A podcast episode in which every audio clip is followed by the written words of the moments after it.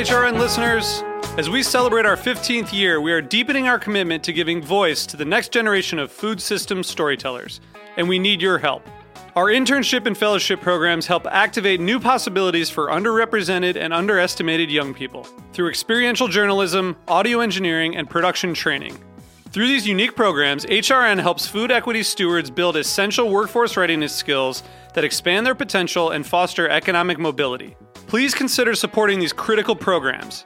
And with a minimum donation, you can be entered to win a dinner for two at an amazing restaurant in one of eight cities and tickets to a concert at a great venue in one of those cities. We have incredible partners across the country who have donated, as they also share our passion for helping to educate the next generation of food systems storytellers. Check out heritageradionetwork.org slash 15 to donate and enter to win today. That's heritageradionetwork.org slash 15 to donate and enter to win today. And make sure you donate before March 31st. Thank you.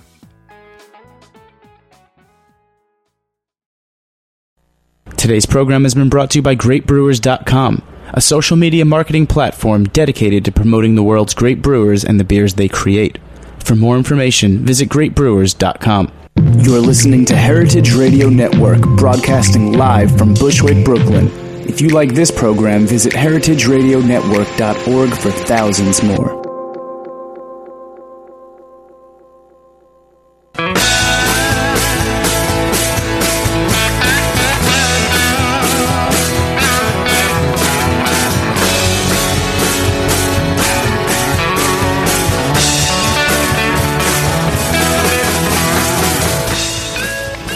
Welcome back to Beer Sessions Radio on the Heritage Radio Network. We're doing a special pre record today at Jimmy's number 43 with Hugh Sisson, the founder of Heavy Seas Brewing from Baltimore, Maryland. Hugh, welcome to the show. Thank you very much. Glad to be here and all the pirate glory. So, cheers.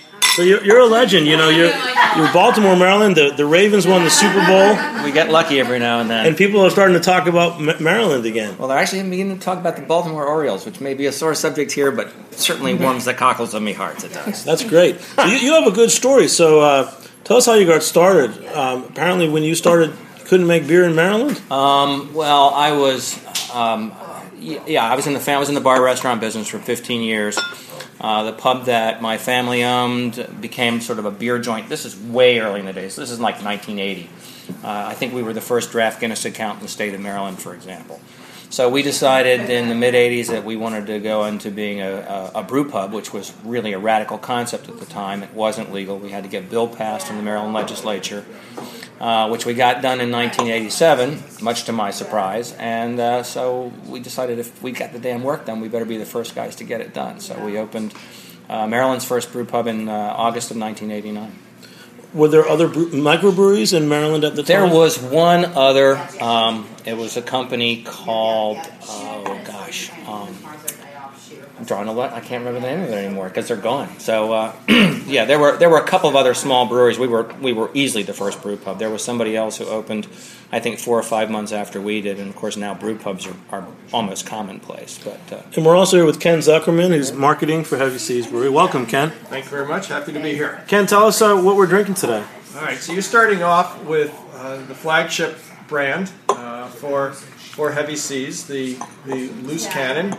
Uh, in my opinion, uh, it's been a go-to favorite of mine. I live in Boston, actually, for for quite a while. It, it has that perfect balance between the grapefruit that you get at a, out of hops, um, as well as the pine. A little higher on the alcohol uh, end. Oh, So you know, just uh, wouldn't have uh, too many too many of these before operating a motor motor vehicle. But um, I, I love IPAs that are really really balanced, uh, and I love the the great. I've, I've had this before, and I've, I've had it on draft, and it's really popular. Yeah, it, it does really well for us. I think the focus that we've really tried to take with this beer is to get the balanced flavors. Too many IPAs are so focused on the bitterness, and to me, if it that if it doesn't make you want to have a second beer, that's not a, that's not a winning proposition, either for the restaurant owner or for the brewery owner. So we want them to be balanced enough and go well enough with food that it's kind of uh, is a is a you know ask you for the second beer. That's what it's all about. So let's go back to the beginning. So you you've changed some legislation. So I got the legislation changed, and then we had the family brew pub, and I ran that for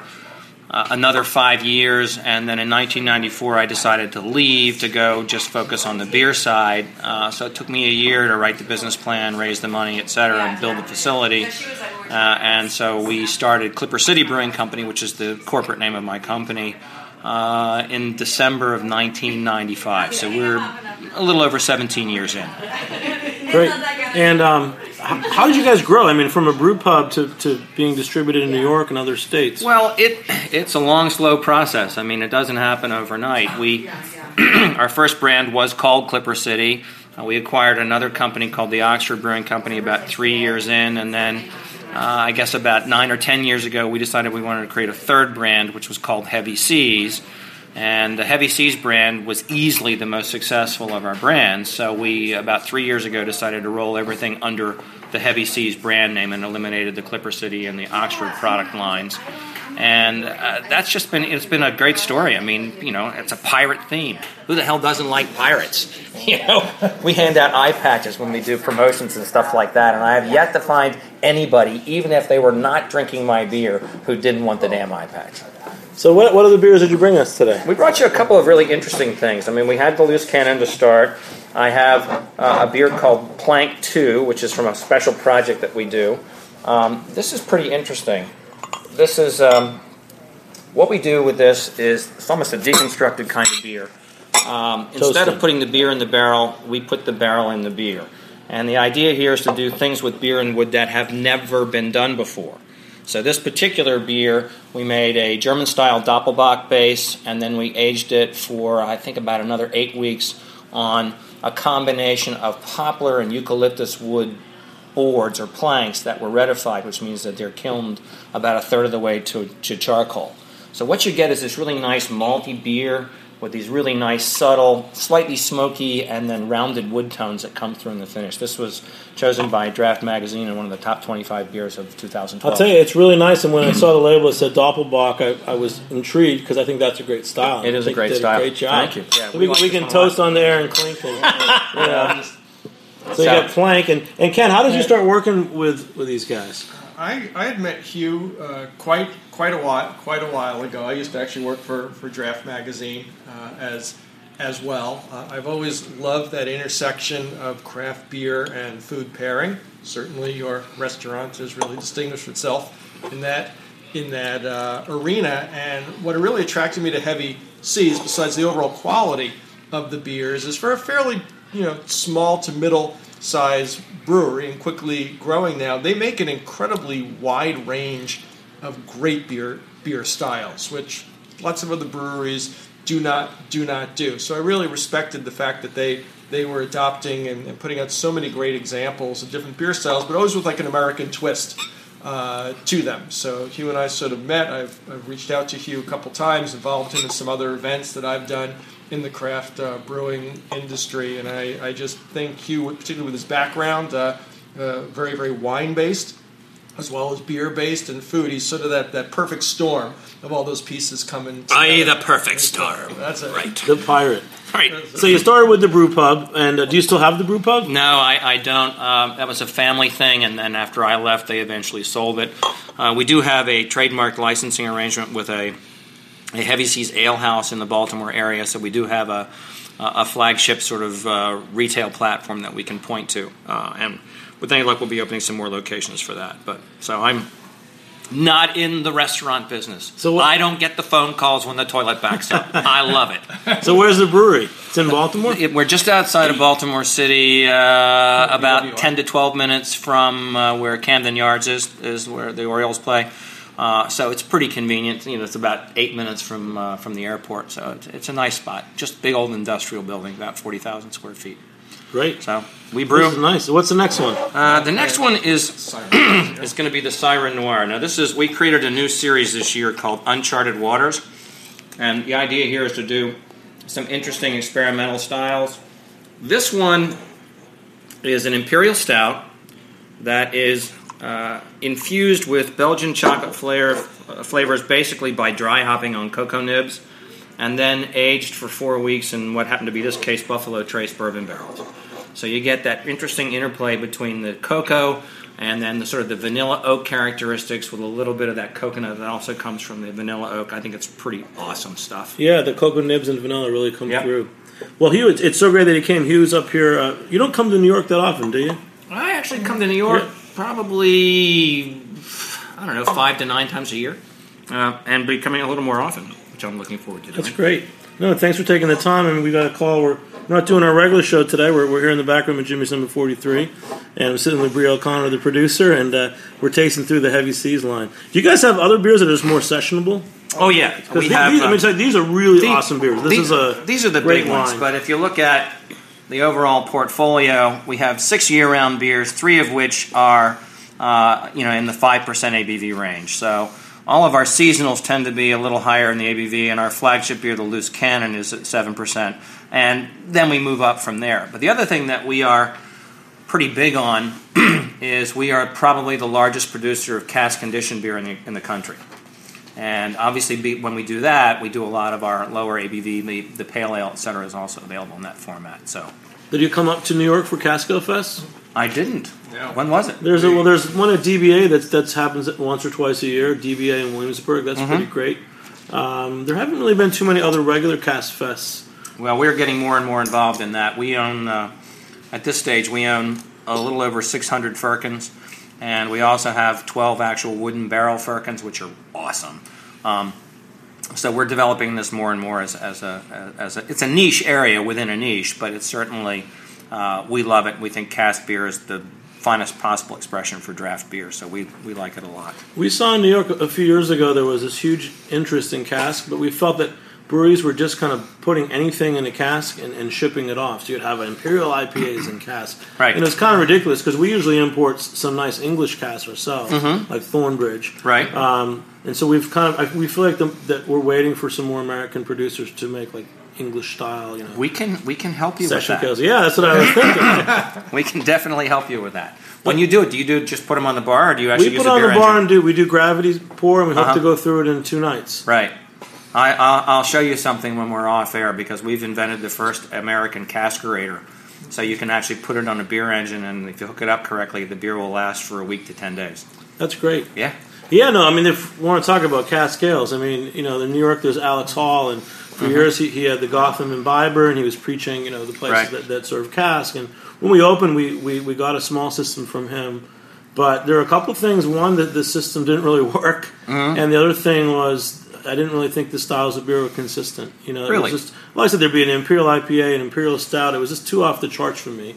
I, I kind of I'm a purist. I think I like cask ales that are you know sessionable, bitters, pale ales. I, I I like them, although I got to tell you, the loose cannon and cask format is amazing. I mean, it's seven percent, a little over that, but it's truly an amazing beer.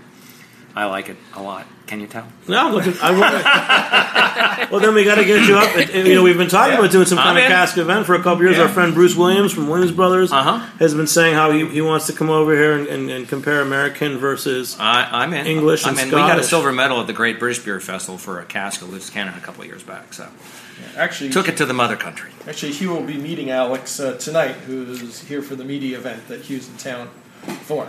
So That's great. Further that discussion a little, little more. So, what's your opinion of cask cask beer in America? Uh, I, I I think it's certainly work in progress. Um, I, I think all of us, including ourselves, need to get a little bit better at it. Although we've been working really hard at it for a number of years now, I think it is incumbent now upon the suppliers, me, uh, to do a lot more work educating the retailers, you, on how to properly dispense and care for the product. Because I've gone into too many places where, you know, the beer has clearly gone past its prime and they're still serving it, and that's not doing the consumer any good. It's not doing the public any good. Certainly not doing the supplier any good. But I think that it's. I think it's a clear growth area in in the category. So I, I mean, we love it. Like I said, we're not backing down. And when did you first get interested in cask? Well, I first learned to drink beer in England in 1974, so that was kind of the beginning of it. And then uh, we've been uh, a serious producer of it now for probably nine or ten years. Uh, I had a guy working for me who, who was a, a huge lover of English style ales, and he beat me up and beat me up and beat me up, saying, "You got to do this." I said, "I love it, but it'll never sell." Well, finally, I took the bait, and the rest is history. It's great to hear you talk about it. I mean, it's really just what we're looking for. Like I said a few years ago, people were getting caught up in the, the cask ale thing, and at some point, whether it was our technology, it was the, the choices of beer, it just wasn't really working for us. It it it, it, it um, we really look at it from the standpoint of in every market that we do these products in, we look for three or four key retailers who are willing to to commit to doing it right. And if they'll do it right, then we'll support the hell out of them and make sure that the beer was that they can have consistent supply, not just ours. Obviously, we want to encourage them to try other products, but uh, that the quality will be good and that the consistency will be good, and that's the name of the game. If you're going to commit to putting a few dollars into equipment to dispense the stuff correctly, we want to make sure that we don't let you down. Hey, that's really great, Hugh. Hey, we're going to take a short break. We'll be back in a few minutes and talk more about cask ales with Hugh Sisson from Heavy Seas on the Heritage Radio Network.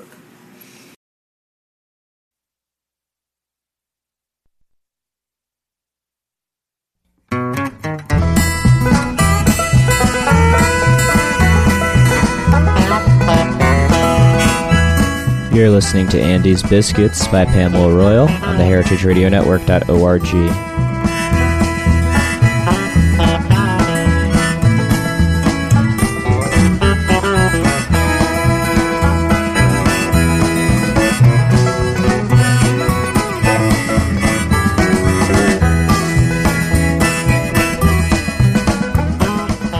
Welcome back to Beer Sessions Radio on the Heritage Radio Network.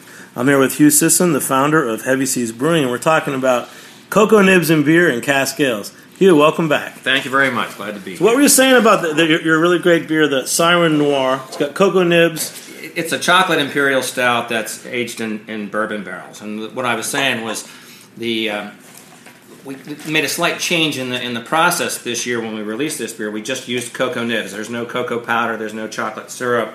There's none of those. And it's almost like a dry hopping thing where you just put the nibs in the liquid and they have contact time. And it's a much more subtle approach, which is why when you taste the beer, it's dry. It doesn't have any sweetness per se, but the car- the, the dark chocolate character is clearly evident. Um, but it's a process. And when we were first developing this, you know, I'm drinking this beer out of the tank and I'm going, my God, where's the damn chocolate? I can't, I don't see it at all. But the uh, my, my uh, brewing guy basically said, patience, Hugh, patience, patience. And, and slowly but surely it did come up. And what's interesting is the character has developed nicely since it's been in the bottle. So it's, uh, it's coming along pretty nicely. We like it. Yeah. What did you say about it, Brie? Do you like it? I, I said it touched my girly little heart. It sure doesn't. I just gave you a refill. Let that be a hint to dates out there everywhere. So you get by the heavy sea siren noir for your date. Siren Noir, the black siren. The siren noir. All right. So we're talking about cask ales too. This is something I didn't know about you, and it's pretty fascinating. So tell us about your cask program and what, what you're going to do to, to, to really do the right thing and, and showcase your beers properly. Well, we're, we're doing a couple things above and beyond the fact that we've made a pretty significant uh, economic investment into owning the cooperage, which is kind of a big deal.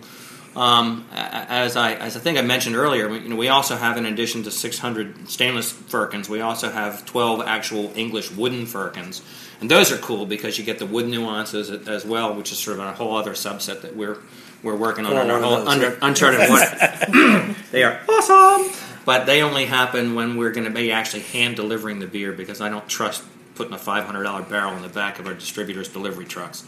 I mean, nothing against those guys, but they'll drop it on the sidewalk once, and that's five hundred dollars right down the crapper. But um, anyway, we have all that. But the other thing that we're really trying to focus on now is uh, the educational um, materials uh, and equipment for the retailers. And we're about to start uh, marketing uh, through our own website what we call the, the a caskerator, which is a way of dispensing cask ale in such a way that it holds up for seven to ten days for the retailer. So if you want to do cask ale and you don't want to have to worry about you know, if I don't sell it in two days, I got to throw it out, or the beer going off. Well, we, we have a solution for that that we can supply you with uh, that allows you to do cask ale correctly. I mean, cask ale properly dispensed is awesome, and cask ale improperly dispensed is eh, okay. I'm not all that excited. So, So what are the features of your caskerator? well, it's um, basically it's a kegerator that's been been refit. So we uh, we create a special wooden top and we mount a beer engine on the top.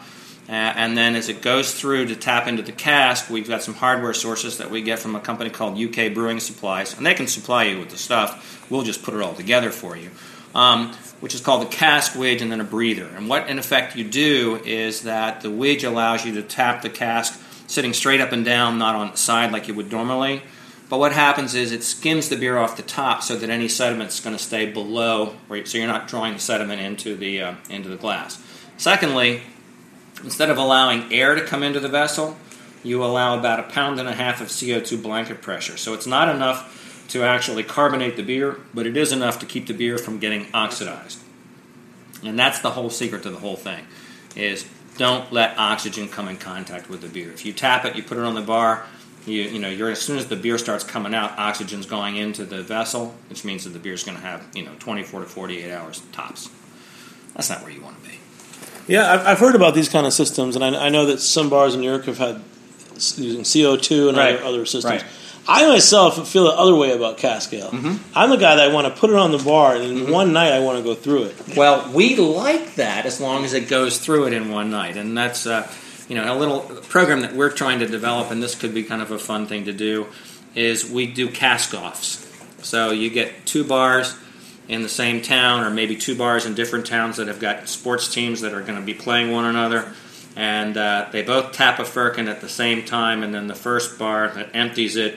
You know, gets a couple of T-shirts and kind of shit like that, but it, it's uh, it's fun. Well, that's what I really feel like. That's what cask is up again because I feel like that for years there have been some systems like this. The cask, in fact, we had a caskerator from UK Brewing Supply when Okay. we opened, Right. And um, you know, I'm sure there's been some changes, but after a while, it wasn't really working the way we wanted to. And, and and we've chosen to. We'd rather have things like pins. Right. There's also the nice uh, German style upright casks from from Bamberg, Right, That right. are like probably about the size of a pin, Right. And we prefer to promote it. Well, and- if you're going to do it on the bar, the day. pin is the size. Yeah, but we put it up and we would like to go through it in one night. That's Absolutely, the right that's the best way to do it.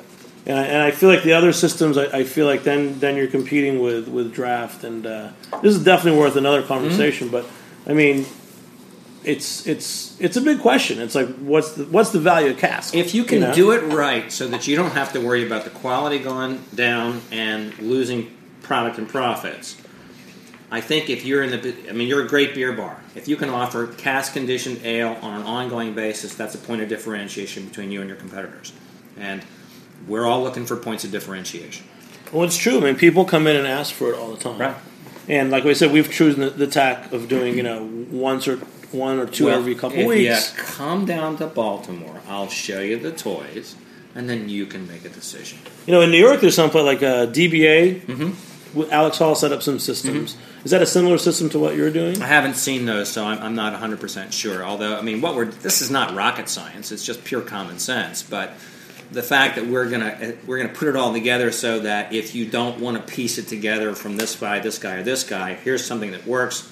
You know, we can send it up to you. Boom, there you go. You're in the cask business. Plug and play. Ken, are you a fan of cask ales? I do. There's uh, where I live in Boston. There's a very well-known uh, cask festival that I that I go to, put on uh, by NERAX. Right, we're doing and, And th- there's just a mouthfeel to to cask ale that, Right. that that just can't be can't be equaled. I, I think out of a out of a bottle, or if it can, it's really really difficult to uh, to do. So yeah, I do like them. Sometimes also you're, you are dealing with lower lower carbonation, makes them maybe a little more sessionable uh, in in general. And the great thing about it, just like the great thing about craft beer in general, is every every cask is different, and, and there's just such variety that is uh, Oh, there is variety. out there, and you know, cask ale is really the, the embodiment of that as well. Hugh, what did you just pour there? This is one we did. This we're not doing this in 2013. So uh, this is our our below decks barley wine, except in this particular instance, it was aged for a year in Cabernet barrels. So I can taste that. It's great. yeah, it's pretty interesting stuff. You, know, you got a lot of bit of the wood. There's sort of that prune, plum, raisiny characteristic that comes from the Cabernet fruit. Um, I mean, talk about something that was that screams pair me with cheese. This is right in that area, right there. But it's uh, it's just Why don't you scream it? pair me with cheese. were, you, were you an actor when you were younger? Actually, I was. My degrees are both in my master's and my uh, undergraduate degree are both in theater. And are you from Baltimore originally? Uh huh. Well, it's a great town. You know, uh, our friend Brian Strumke, he, he's got Mhm. the Gypsy brand in Stillwater, I know Brian. and he opened a bar, didn't he? He did. He's got uh, it's called of Love and Regret, uh, and he's got that little pub over in the in the Canton part of town. So I haven't seen him in a while, but he's What are some other cool places in Baltimore to go to? Um, well, probably the number one beer bar in, in all of Baltimore is a place called Max's on Broadway. It's just an it's an awesome beer bar. Uh, they literally just this past Valentine's Day weekend is when they do their uh, annual 72 Hours of Belgium, and they'll have in one place over the course of three days probably 350 to 400 different Belgian beers on tap. It's amazing. It's Wow. truly So one of the amazing. I mean, he gets he gets. I mean, he starts getting one-offs from breweries that don't distribute in this country. He'll he'll start working on next year's probably tomorrow. Uh, but it, that's an awesome event. Obviously, the Heavy Seas Ale House would be high on my list, um, and uh, there's there's some great joints. Alewife's got a got a presence down there as well. So good stuff. So Baltimore's a good town. Baltimore's a good town. Baltimore's becoming a better and better beer town all the time. It's been a good, uh, it's been a nice town with a lot of neighborhoods for years. Um, you know, we're like any other relatively major city. You've got your good stuff and your not so good stuff. This year's been a great year for sports, so uh, so we're all pretty happy about that. All right. Do you think that the being from Baltimore does it inform your taste in beer? I don't think being from Baltimore has anything to do with my taste in beer. There is, there is Natty Bo, you know, Which is world- absolutely world horrible. famous. World famous and hasn't been made in Baltimore in 20 years, so uh, so no. But so you say, but you spent time in England when you were young. Yeah, I first learned to drink. I was a college student that didn't like beer, and in 1974 I went to London to study theater. Uh, and I walked into the pubs and I started drinking beer, and I said, "Damn, I like this. This is a whole lot better than what I got back in college." So, so that unfortunately was the beginning of a very slippery slope. Um, then what happened? Uh, how blue can I get on this radio? Get blue. Okay. so, uh, so in any event, um, I'm a I'm a I'm an acting student finishing grad school in 1980, and and uh, my father calls me up and goes, "Okay, actor boy, what are you gonna do now?" And I said, "Hmm, okay, well, I'm I'm gonna go to New York, and what are you gonna do in New York? I'm gonna do what every other actor does in New York. I'm gonna wait tables in ten bar." And he said, "Okay, that's great." Um, why don't you come to Baltimore and wait tables in 10 bar for me? As you know, I just opened this little bar, and you could get your fanny out of hock, and then you know, then you can go to New York after you're out of debt. That's not a bad idea. So, so that's what I did. So I show up in Baltimore. I've been back in Baltimore for 20 minutes. I walk into the bar. There's my old man leaning at the bar. He goes, "Hey, how you doing? Very good." Reaches in his pocket, throws me the keys to the front door, and as I catch him, he goes, "Okay, don't fuck up," and walks out the door. and that's how I got in the goddamn bar business. So that was the beginning of what ended up being, as I said, a very slippery slope. So those are And why is that a blue story? You're talking blue states, red states? No, no, no. Anyway, He probably blew through a lot of money. That's Running right. that bar the first year or two. And, you, and you, did you develop your taste for beer when you had that bar? I did, but I, you know, I- I'm, I'm like, I'm sure, like you are, and like you are, and that is that once I found myself in that industry, you know, if you're going to be successful at something, you need to be a student of your industry. So I decided that I was going to learn a whole lot about wine and a lot about beer and a lot about food, and that served me well. I mean, as I, as I mentioned to you earlier, I've, I've been doing the wine reviews on the NPR stations in Maryland for 24 years.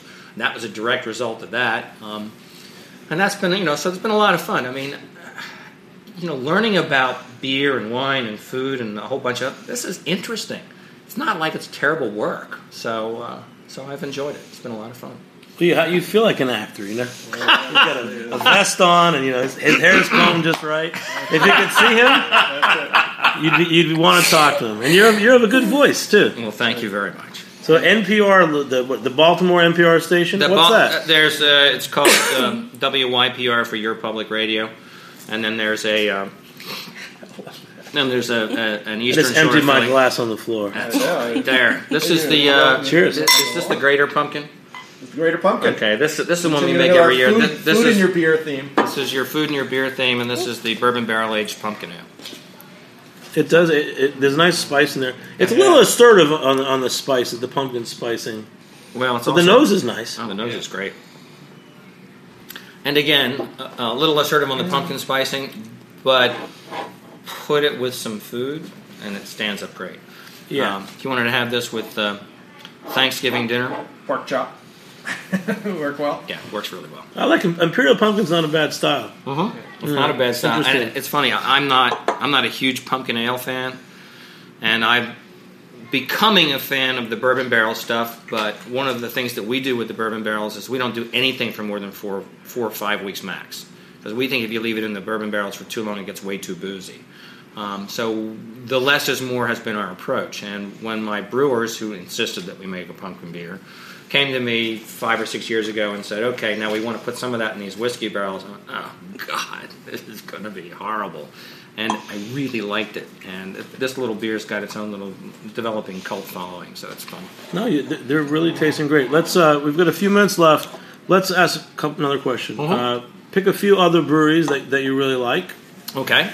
and also anyone else you think is doing a nice job with cask ales.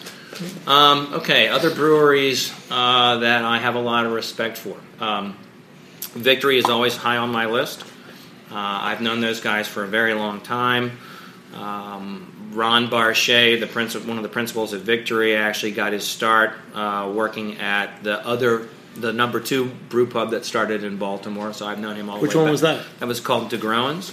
Um, so I've known him all the way back to 1989 on all that stuff. I think they do really nice work, high quality operation. Um, other companies that I'm uh, particularly respectful of, I think the guys at Troegs are doing a really nice job. Uh, obviously, Sam at Dogfish is doing a nice job. Um, our, our friends up in Frederick, which is just another part of Maryland, um, uh, Flying Dog, they're doing a pretty credible job. So those are a couple people right off. And I try to focus most of my energies on the quasi mid Atlantic area. Um, so those are the ones that immediately come to, to top of mind. In terms of the cask area, um, obviously Firestone Walker is a major uh, producer of cask ale, so I would uh, say that I've got a lot of respect for them and, and what they're doing with that program.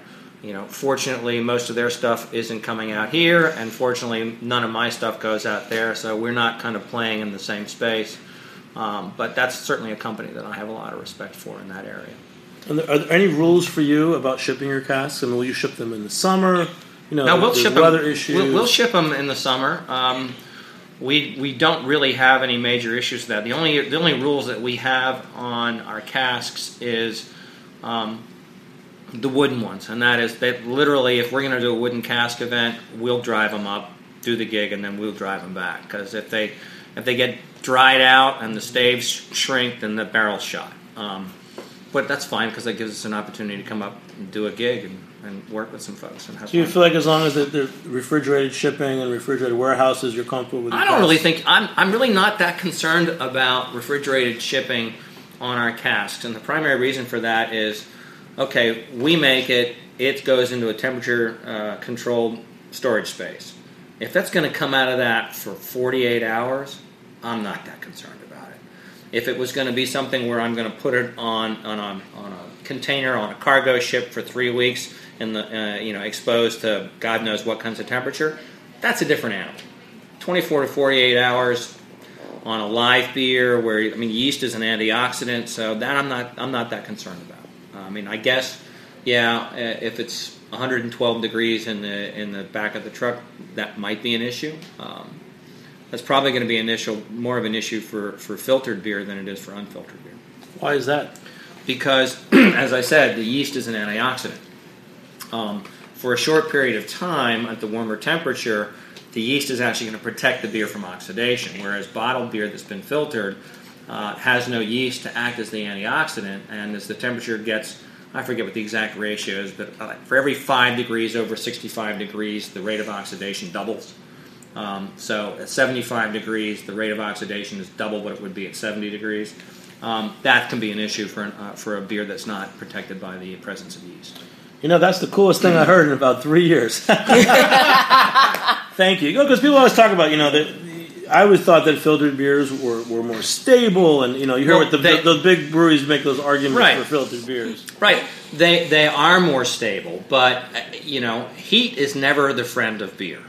So and and and, and the big IPAs that everybody loves, they are the most delicate of all the beers. I mean, you want those as fresh as you possibly can get them. Everybody thinks that, well, IPA wears like iron. Bullshit. You know, it needs to be kept cold and it needs to be consumed quickly. Uh, because otherwise, all those big floral hoppy aromas oxidize right down the crapper. Wow, that's a great point, man. It's really great having you on, Hugh and Ken from Heavy Seas.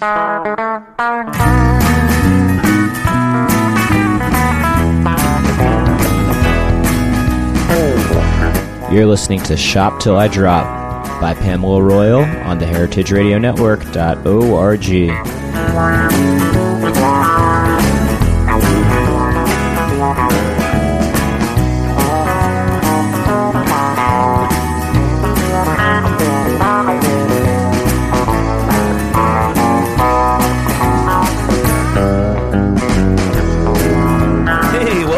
Sessions Radio on the Heritage Radio Network. This is Jimmy Carbone. I'm live at City Winery. It's the heart of New York City Beer Week. New York City Brewers Choice, the best event. It's our third year doing it, and we're here with one of the brewers, Jeff O'Neill from Peekskill. Um, he's got a great story to tell. He, he was a brewer at Ithaca Brewing, and now he's uh, with Peekskill up in the Hudson. So, uh, Jeff, tell us a little bit what you're doing at the new brewery and what you've been doing for New York City Beer Week. Well, I'm really glad to say that um, we're more or less up to full speed at our place, at uh, the new place that we spent last year building um, in Peekskill, just a block north of the Peekskill Metro North stop. Um, we opened around Christmas time, and I think tomorrow I'm going to get up to 10 beers for the first time on draft. And we're making some fun stuff uh, and using our coolship every day that we brew. Um, so we're doing something that's a lot of fun, and uh, the site is really beautiful, and it's a great day trip up from the city. So hoping to drum up some some uh, day tri- day trip traffic with uh, our New York City Beer Week events. Last weekend we went, of course, to the opening uh, party at Galapagos, which was a lot of fun. And then Saturday night we went to uh, the Third Avenue Ale House, which just opened six weeks or so ago. Is that right? Six weeks? I think a little Couple longer months. ago, but And, you get- and Tim Stendahl's here, also from Union Beer, who, who, who helps rep uh, Peekskill. Tim, tell us about some of the highlights of Craft Beer Week so far. well, uh, this is the first time that Union Beer has had the opportunity to really sell Peekskill products. That this we used uh, uh, Craft Beer Week as a nice launching pad for for the brand in New York City proper. Um, so we're lucky enough to uh, to be working with Jeff and and uh, Michael Benz and the other guys at Peekskill. Um, and so, honestly, trying some of his stuff has been the highlight of the of the week for me so far. But I've been setting up a lot of events, uh, and I'm looking forward to uh, tasting the fruits of my labor as I go to some of these events with all these specialty products that are making their way into New York City. Tim, you're an awesome rep. I mean, you're more than just a beer rep. You, you're a home brewer, and you organize some very cool events. What's coming up next for you? Something called the Wild Things. Uh, yeah, uh, where the wild beers are is May 19th at the Gutter uh, in Brooklyn. It's it's essentially a, a big bottle share. It's a collaborative event that people can use as a platform to try new sour beers, uh, to share their sour beers that they've been hoarding or keeping for however long. Uh, it- it essentially creates a venue for people to, to share these products and talk about sour beers and wild ales and and uh, and saisons, farmhouse beers. Um, it's a lot of fun, and you get to try some crazy stuff that you didn't even know existed. And talking about sour beers, let's go back to Jeff. Um, one, one of the things that people are really talking about are, are your sour beers and, and this coolship that you're building. Tell us a little bit how you got started with that. That's really a, a good story. Most people in America don't really know about it. So tell us about the coolship and your sour beers. Well, we incorporated a coolship as sort of our third brew house vessel in the in our process. So we don't use it just for um, beers that are intended to be sour, but sort of in addition to and in lieu of a, a whirlpool vessel. Um, so we're having a lot of fun using it. We're, we're running really, really uh, clean worts uh, because we're able to cast out into this coolship that's very shallow, and the beers are turning out really super clean. Um, and as the weather warms up, um, we're going to start actually using the coolship for primary fermentation. Starting tomorrow, for the first time, actually, we're hosting um, Jason Perkins from Allagash and Megan Parisi from Bluejacket, that's about to open in DC for a collaboration brew. Uh, Megan's also putting a coolship in her brewery, and Jason's the gag is sort of Jason's going to come and show us how to both make a white beer and uh, use a coolship. So we're uh, we're having a lot of fun, and it's a great time to be doing this, and thrilled to be at this event. Well, th- tell us more about the coolship. I mean, what what do you have to do to? It has to be naturally spontaneous yeast. Are you putting in yeast? Are No, you no, putting cobwebs in the ceiling No, from from a England or something? about the actual vessel itself. Like it's uh, not just for uh, wild fermentations or spontaneous fermentations, but it used to be how they would cool down wort quickly before really refrigeration technology existed.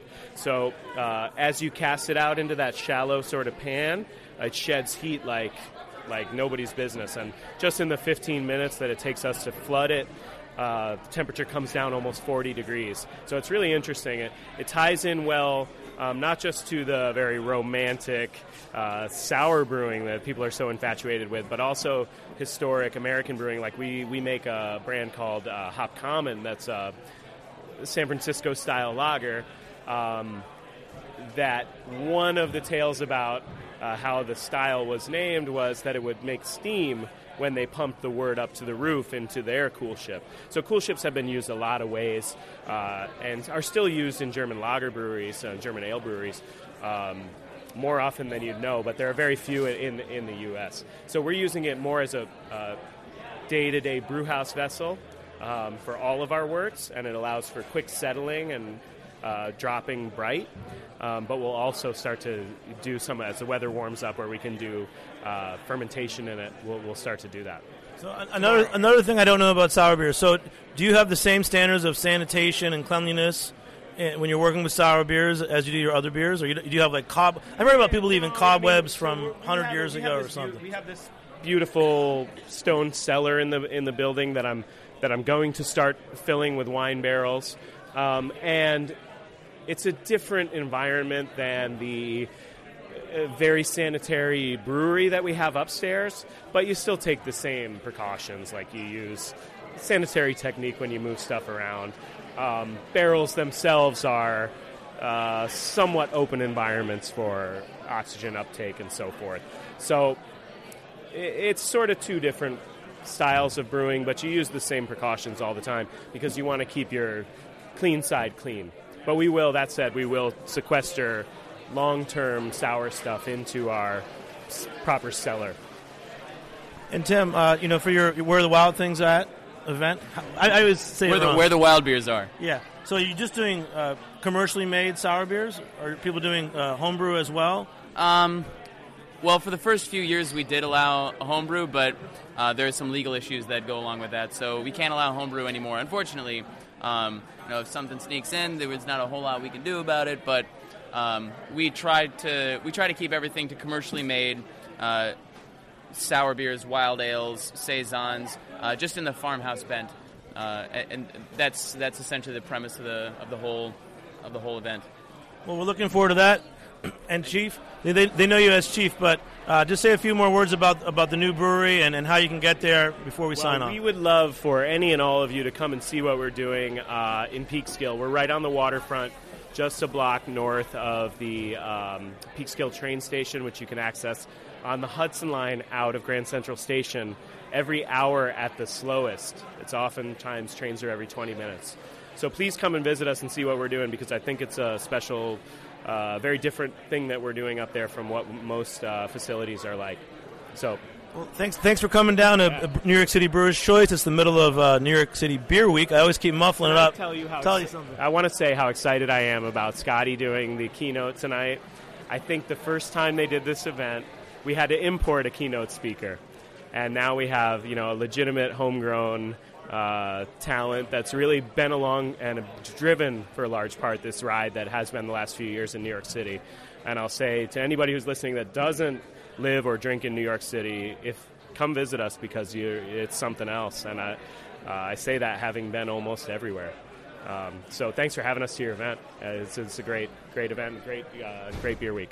Thanks, thanks, Jeff. That's a great closeout. I'll just say uh, thanks for coming to New York City Brewers Choice. We're here at City Winery. You can hear everybody setting up right now. You know, glasses clinking, and the place is filling up. Most of the brewers are here. Most of the foods. We're gonna have a great night. So I'll sign off. Thanks for listening. And this is Jimmy Carbone, Beer Sessions Radio.